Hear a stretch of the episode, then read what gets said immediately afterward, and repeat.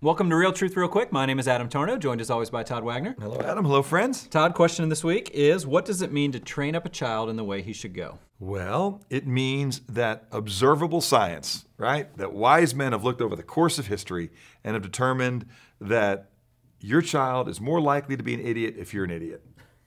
But it is not a guarantee that if you're not an idiot, if you're a passionate follower of Christ, it doesn't guarantee that your kids won't still have some trouble. All right? So um, let's just make this quick observations. When we're talking about Proverbs, this comes from Proverbs, Yep. chapter 22, verse 6. It says that train up a child the way he should go, and when he is old, he will not depart from it.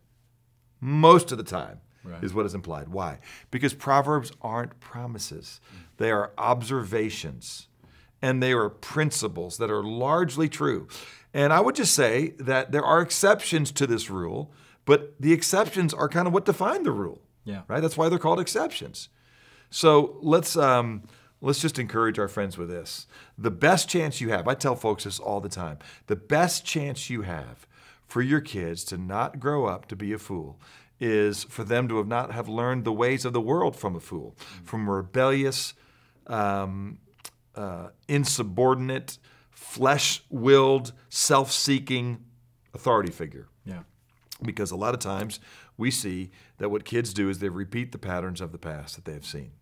We, we see in the scriptures that the sins of a father are passed to the third and the fourth generation. Yeah. Right? And, and all that means, we've done an actually uh, an episode on that, at Real Truth Real Quick, but that really means is that um, you're not going to be around yourself to scar the next generation with your racism and your sluggardness and your um, you know running to alcohol and other things or, or your your verbally abusive self, right? So um, it's not like you've got to purge that curse. Go listen to that real truth real quick. It just means that you, grandpa, are probably going to definitely affect dad and your grandson, maybe a great grandson, but then after that, you're dead. You're going to go the way of all the earth. Yeah. But what you want to be is a dad and a grandfather and maybe a great grandfather that models for your kids what they should know. So, the most important phrase in all of um, the Hebrew culture, right? All of God's people comes in Deuteronomy chapter 6, verse 4. Hear, O Israel, the Lord our God is one. And you should love him with um, all your heart and soul and mind and strength. And it just says then, not long after that, that you should teach these truths that God is good and that it will go well for you when you know Him. You should teach these truths to your sons, your daughters, and you shall talk to them when you sit down, right?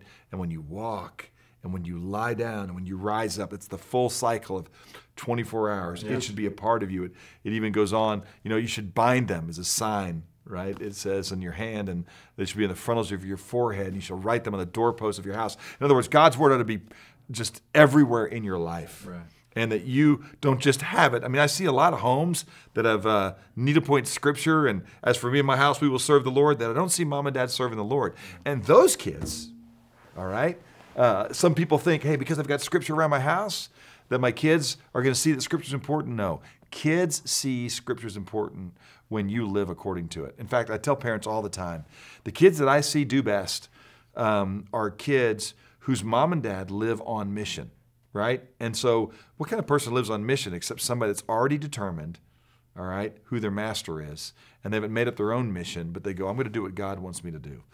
And when when kids see parents pray for neighbors, loving their friends and parents of um, uh, the friends that those kids have, and they, they see them sharing Christ with them and uh, modeling love in the home and selflessness. And when the dad loves his wife as Christ loves the church, and there's peace in the home, man, those kids start to see the chaos that's out there. I've heard from my kids repeatedly, especially when they go off to college.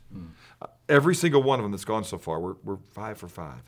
My kids have said, Hey, dad and mom, man, we can't thank you enough we realize that, that our family is a bit of a unicorn in today's society.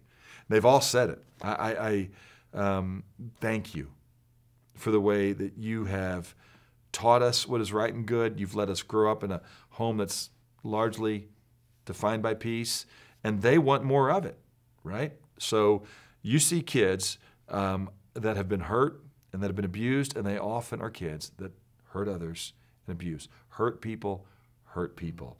But kids that have seen peace And kindness, by and large, when they're old, um, they're going to go, that's what I want for my life Yeah. and what I want for my family.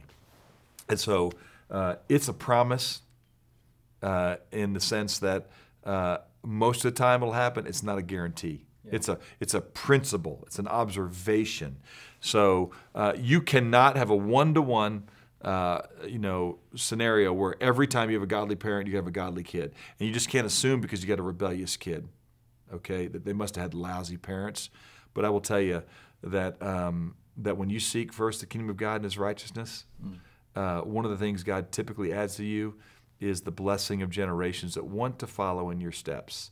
So go ahead and be that godly parent and let your kid be the exception to the rule, or by the grace of God, more likely they'll follow uh, in your steps. Yeah. So why don't you? I've heard you share these four P's before when it comes to how you should train up your child. So why don't you share those because I think that's helpful. Yeah, one of the things I just tell people is, man, have a plan, Yeah. right? And the best plan I know, we've already kind of quoted Yeah, from Deuteronomy, Deuteronomy chapter 6, 6, yeah. right? So don't put scripture on your wall, put it on your heart, and then live according to it. And take advantage of those moments throughout the day. That's right. All throughout the day, it's always coming back to, hey, you know why your mom and dad do this? Do you know why we're working through conflict like this? Do you know why we're shepherding like this? You know why we're not like all the other parents?